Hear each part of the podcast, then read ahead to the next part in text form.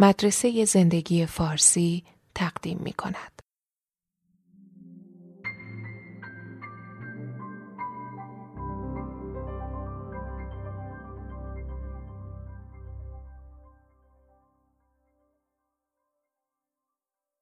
در یادداشت فیلم 1500 کلمه گفتم که یک راه خلق تنز به هم ریختن تناسبات در یک وضعیت عادی و شایع است و داستانی از چخوف را مثال زدم. در فیلم کوتاه تنبیه هم کم و بیش از همین تکنیک استفاده شده. فرانس کافکا در داستانی کوتاه درباره مرد فقیری می نویسد که در زمستانی سرد کفگیر بخاری و اجاقش به ته دیگ خورده و ناچار است از زغال فروش بیرحم محل کمی زغال گدایی کند.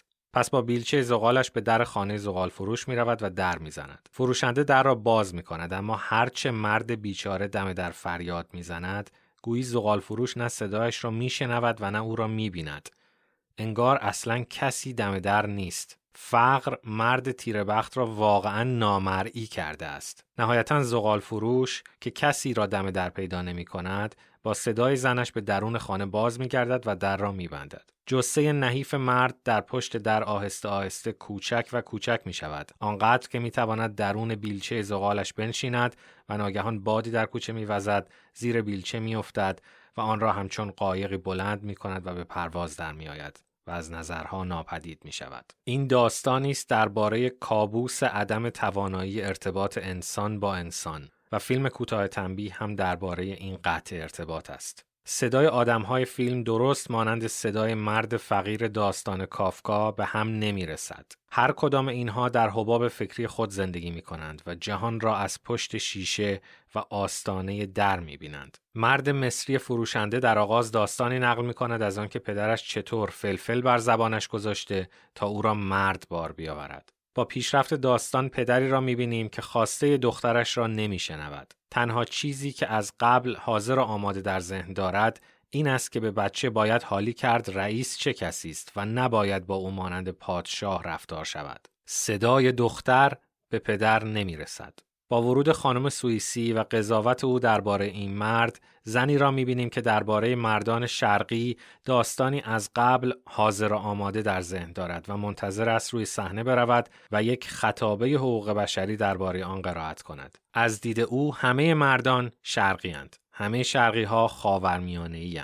همه خاورمیانه ها عربند همه عرب مسلمانند همه مسلمانان اهل عربستان سعودی اند همه مردان مسلمان خاورمیانه‌ای عرب سعودی ظالم و زنستیز و کودک آزارند. در آن سوی ماجرا مردان عرب چندین بار از مست بودن این زن حرف می‌زنند. تئاتر و خطابه‌ای که اینها در ذهن آماده دارند احتمالا چنین است. همه زنهای بلوند اصالتا اروپایی‌اند. همه اروپایی ها نجات پرستند. همه نجات پرستان اروپایی الکلی و مستند. داستان غمانگیز دیگری میان زن و شوهر سوئیسی صاحب مغازه و شاگردش مشتری قد بلندی که با قذافی مقایسه می شود و مرد جوان الجزایری آقایی در بالکن طبقه بالا و افراد داخل کوچه همسر مردی که دخترش را کتک زده و خانم سوئیسی شکل می گیرد. در همه این خورده روایت ها نقش آفرینان آماده اند که خطابه ای از قبل آماده شده را بخوانند. کاری ندارند که مخاطب کیست و چه می‌گوید و این خطابه به شرایط اینجا و اکنون مربوط می شود یا نه. مانند داستان کافکا درست است که زغال فروش به دم در آمده اما مرد فقیر پشت در را نمی بیند. آیا باید از این کودکان بزرگسال در این سوپرمارکت در آخر شب در شهر ژنو نامید بود یا موعظهشان کرد و به بازپروری فرستادشان راه برون رفت از این کابوس خندهدار کافکایی چیست حقیقت این است که شاید همه این اتفاقات نمیافتاد اگر آخر شب نبود اگر شیشه خردل نیفتاده بود اگر زن و مرد سوئیسی روزشان را طور دیگری سپری کرده بودند و بسیاری وقایع کوچک دیگر ترتیب و نظم دیگری پیدا می کردند.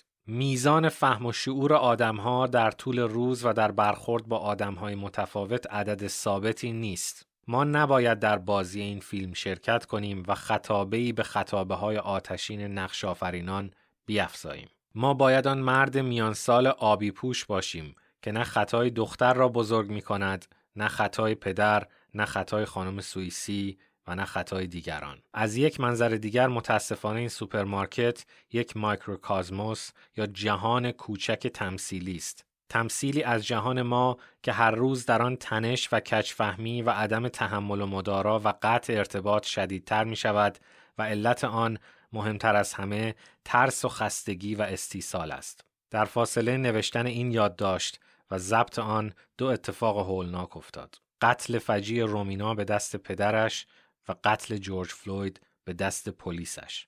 انگار این پدر و دختر و آن سفید پوست و رنگین پوست از آدمهای کذایی سوپرمارکت فیلم تنبیه باشند. انگار کابوس قطع ارتباط انسان با انسان و نرسیدن صدا به صدا و حبس شدن آدمها در حباب خود حقیقت پنداری و حق به جانبی از همیشه به انسان نزدیکتر و عواقب آن از همیشه دردناکتر است. این داستانی است درباره کابوس عدم توانایی ارتباط انسان با انسان.